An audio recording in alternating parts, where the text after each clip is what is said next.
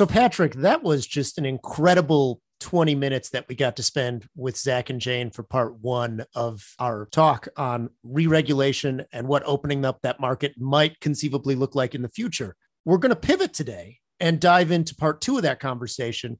Yeah. And can I tell you, it was a genius move, Joey, when you said, we're not going to let these two off of the phone. And, and you know, I'll tell you what, some of the things that I, that I want to talk about is public confidence. What are we doing as lawyers to change that? We're losing our market. We're losing clients that should be coming to us. They don't see us as an answer anymore. This is both discouraging but also it's a doorway to opportunity. And we can start bringing those people back in to get legal services from us. It really ties into a lot of what Zach and Jane are talking about in episode one, where where are consumers going? Well, they're going to community members, right? People at their church, people in their community. But what we also know from the National Center on State Courts data on the public opinion reports year over year is that this is a growing problem the decline in trust of attorneys and the justice system overall is a problem that has been growing. Jane and Zach offer a really interesting pathway for how we can rebuild that. We're offering tools for lawyers for success. And Zach and Jane give an, a, another set of, of tools. And we talk about re regulation not as sweeping reform or great big change or something that's dramatic.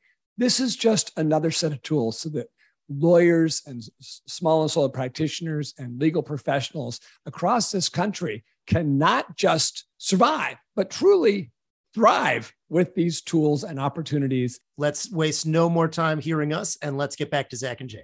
Welcome to the ABA Center for Innovation's Innovation Network podcast, a podcast dedicated to finding and highlighting the opportunities of the future of law and bringing them into your legal practice today. We will explore new partnerships, unforeseen successes, and reveal the blueprints that are already being used to develop the future of legal. Along this journey, our guests will challenge you to let go of the status quo and dare to imagine a legal economy where creativity and collaboration are the fuel and your new ability to serve every person with a legal need is your financial reward. And now, here are your hosts for the Innovation Network podcast Joey Gartner and Patrick Palace. Joining us today are two experts in the environment around the future of re regulation and what that future may hold.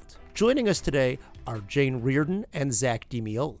Jane Reardon serves as the executive director of the Illinois Supreme Court Center on Professionalism, and Zach DiMeola is the director of strategic initiatives at LSAC, and prior to that, worked at the Institute for the Advancement of the American Legal System, more commonly known as IAALS. Zach DiMeola does serve on the Center for Innovation's Governing Council. Can we talk about public confidence? Chief Justice McCormack gave a great speech recently about all the reasons that the public was losing confidence in the legal system, the rule of law, with the politicization of, of judges. The system is too expensive, it's too complex, I can't afford a lawyer, yada, yada, yada. Uh, and so the public losing confidence in the whole legal system. I'm wondering if you have a thought about how modification of our regulations can help rebuild public confidence and bring the consumer back to the legal profession to be that noble profession that we all want it to be this is where this is where that that crisis in in access to we call it you know access to justice um, it's been talked about really does kind of bear upon um, public trust and confidence. So if only 12% of, of uh, people are going to uh, surveyed from from um, IAALS or or the 16% of problems that people have are actually going to they're actually going to go to, to lawyers for all of that. Um, that's one part of the equation. The other part of the equation, though, is a lot of people were brought into court not through their own choice. So if you look at evictions and debt collection, something that a lot of people in America are having to deal with, particularly now, over 90% of those defendants are brought into court without any legal assistance, meaning they, the only experience they're going to have with a lawyer is the lawyer on the other side. And the outcomes are really not good for them in those circumstances. That is has a horribly detrimental effect on the public trust and confidence of, of the justice system. And it ripples out from there. So I think back to how can we ease the access of people in need to find solutions. And I think if we can do that, we can we can start to see people who are providing those solutions in a different light. And that might mean lawyers who are teaming up with technologists, lawyers who are providing subject matter expertise in a way um, that can that can that can help to develop um, more accessible tools, more accessible information. And as we talked about earlier, lawyers getting in front of clients in different ways, in more discreet ways, limited to that specific client, to what they need. I think that all goes a long way to changing uh, the attitude and the perspective that, that people who have legal problems have towards lawyers and towards the justice system overall. It's not unusual to hear judges very concerned about the dropping caseloads. It used to be there they were overloaded and in too many cases and now in many different civil matters the, the judges are sitting there wondering why are my caseloads dropping uh, this is a result rather of the public doesn't have any feeling that the courts are for them. So, another point that I'm seeing, and I'm optimistic that it's going to lead to even further change, is this pandemic has caused judges to realize court is not a place, it's a service and we need to provide service to to the people. A ODR, um, online dispute resolution, is burgeoning in many jurisdictions. And ADR, which I, I don't think is adequately named as alternative dispute resolution, it's it's surging front and center.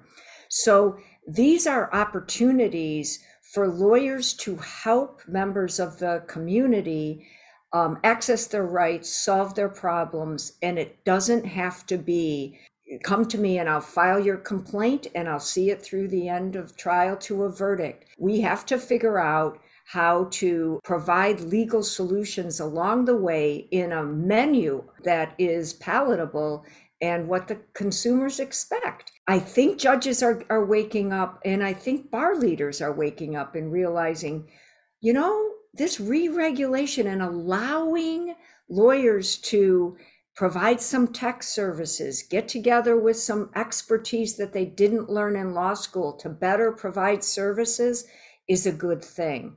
And it will raise public confidence because then your member of the public will realize, oh, it didn't cost me an arm and a leg. They were clear.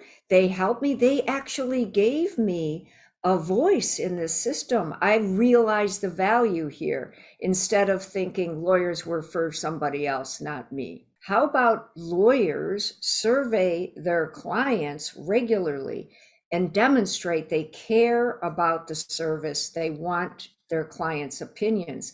That is still a radical uh, notion in, in, in several areas. Part of what we need to sort of concentrate on is how do we make this understandable and accessible in terms of information? So there's a user experience that, that you're all talking about here.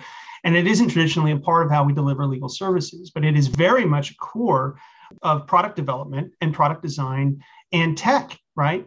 And this is exactly where I think lawyers could learn a lot from an uninhibited partnership with someone who specializes in developing tools for consumers in, in, in a service industry, right? They're all around us and, and they're continually improving and iterating. The effect of that, I think, is that the consumer at least understands much more about the process and the idea that information is more freely available and more understandable. I think there's a big movement we uh, that we pull back from legalese and just really focus on well, how do you how do you explain ideas in, in the most simple way possible without losing the importance of the topic or the issues. There are ways to do it. And there are ways to, to focus on presentation and accessibility of information that rely on modern design, user centered design um, but also um, technological tools. I think all that goes a, a, long way towards transparency. And, and again, that helps to build public trust and confidence. You know, let me ask you a, a short answer uh, question. It, it seems like all industries are always fighting government regulation.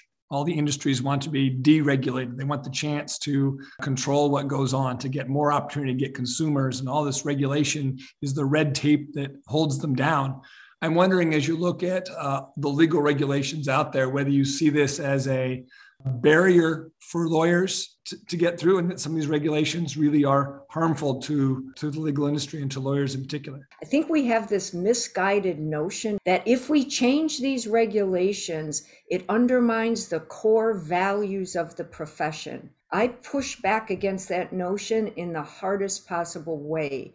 I think that these certain of these regulations, the ones we're talking about that prohibit sharing of fees with non lawyers or paying anything of value for a referral, in fact undermine the lawyer's ability to serve the public. And the very essence of our profession is to provide legal services to those members of the public who could benefit from them.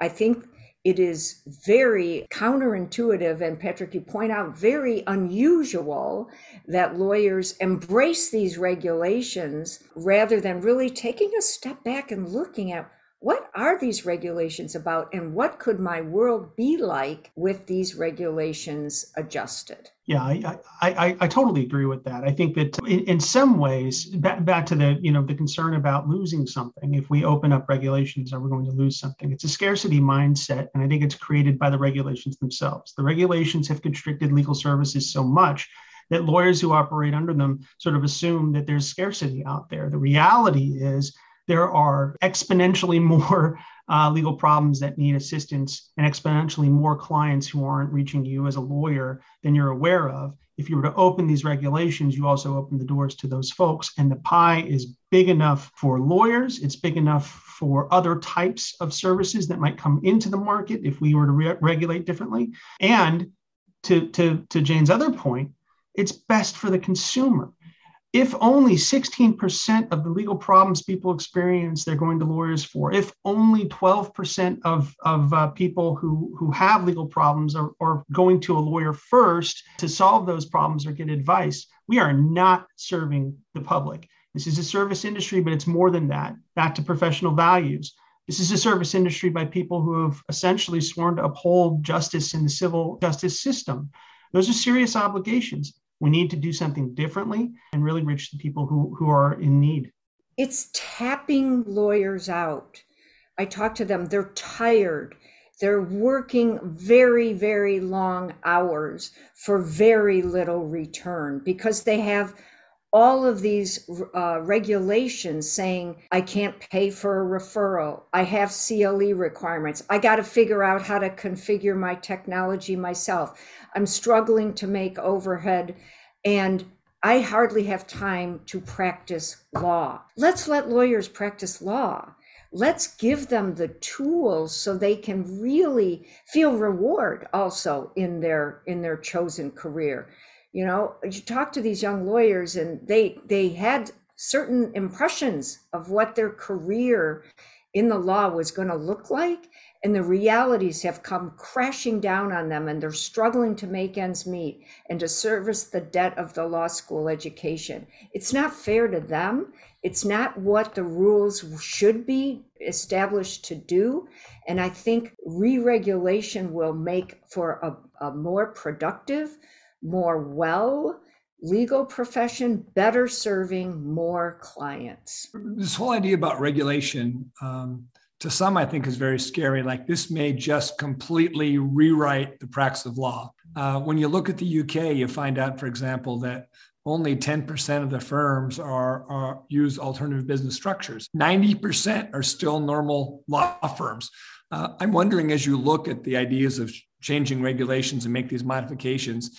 I mean, is, is this really some sort of sweeping reform or just simply another tool in a lawyer's toolbox to succeed? Yeah, I, I, think I think it is a tool. It is a tool, and and I think what you're allowing the lawyers to do is to look over the horizon into a whole new future of possibility. Right. So when we say we're going to re-regulate, you're just changing the structure a little bit so that people can see further and wider add more creativity to the problems that need to be solved, find more opportunity, and do it in a way, I have to add, that, that doesn't pose any more risk to consumers than the previous regulations. Because everything we know about some of the regulations, re regulations that have been put into place, the 10 years of data plus we have from England and Wales, the uh, 10 years of data we have from, for instance, Ontario, Canada, is that that not only uh, have these these new types of service providers not not been subject to any higher rate of complaint or discipline, uh, but the quality of their services seems to be a little better. And so, for instance, the ABSs in England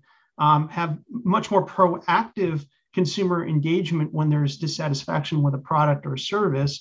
They're much more likely to adopt new technology that does two things it reaches clients easier, but it also creates efficiencies within the organization.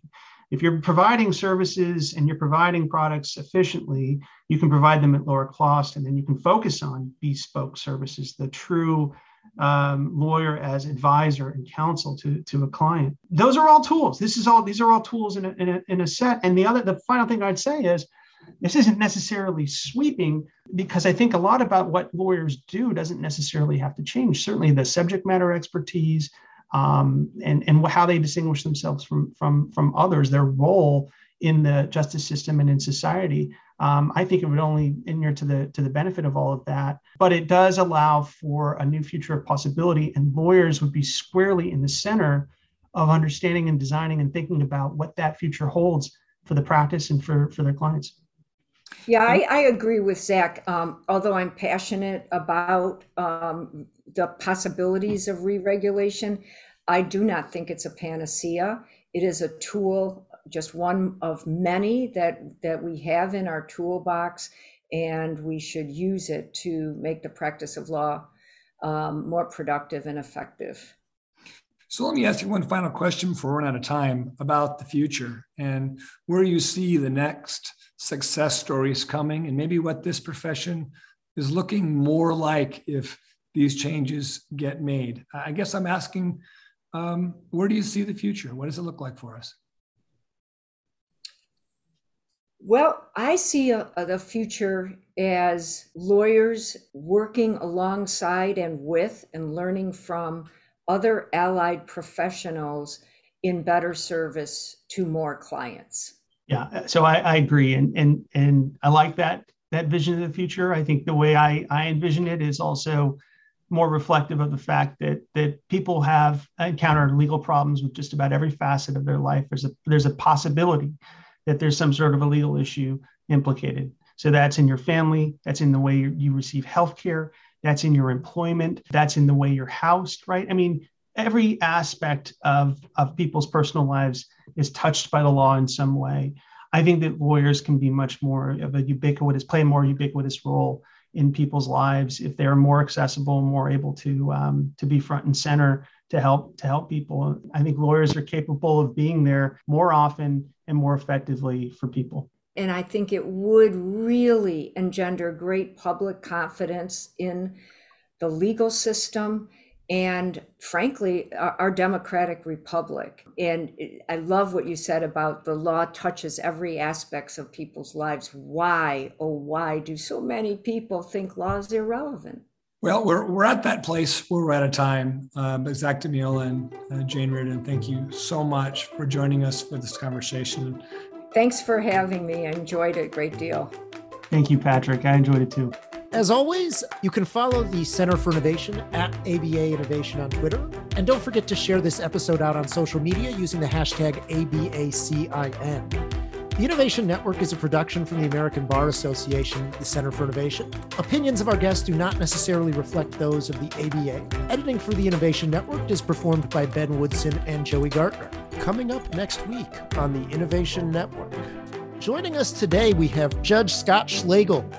Also joining us is David Slayton, who is the Vice President of Court Consulting or National Center for State Courts characterize this in a way that I hope you find is fair. I feel like the two of you are approaching this problem from different directions in the past, when we've looked at court innovation, we think of these giant multi-year, multi-million dollar projects that are necessary to, you know, spend all this time and money and get it perfect. And I think what we've seen just in the last couple years is you can take really simple, easy, off-the-shelf, quick things and make huge improvements. How do I become available to you? And in some circumstances, that is the courthouse where you have everybody present.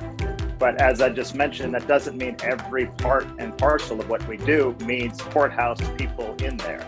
And so, what different workflows can I break apart and break down? So, in a criminal matter, it might be, yeah, if you're gonna have a criminal trial, you absolutely need to be in the courthouse.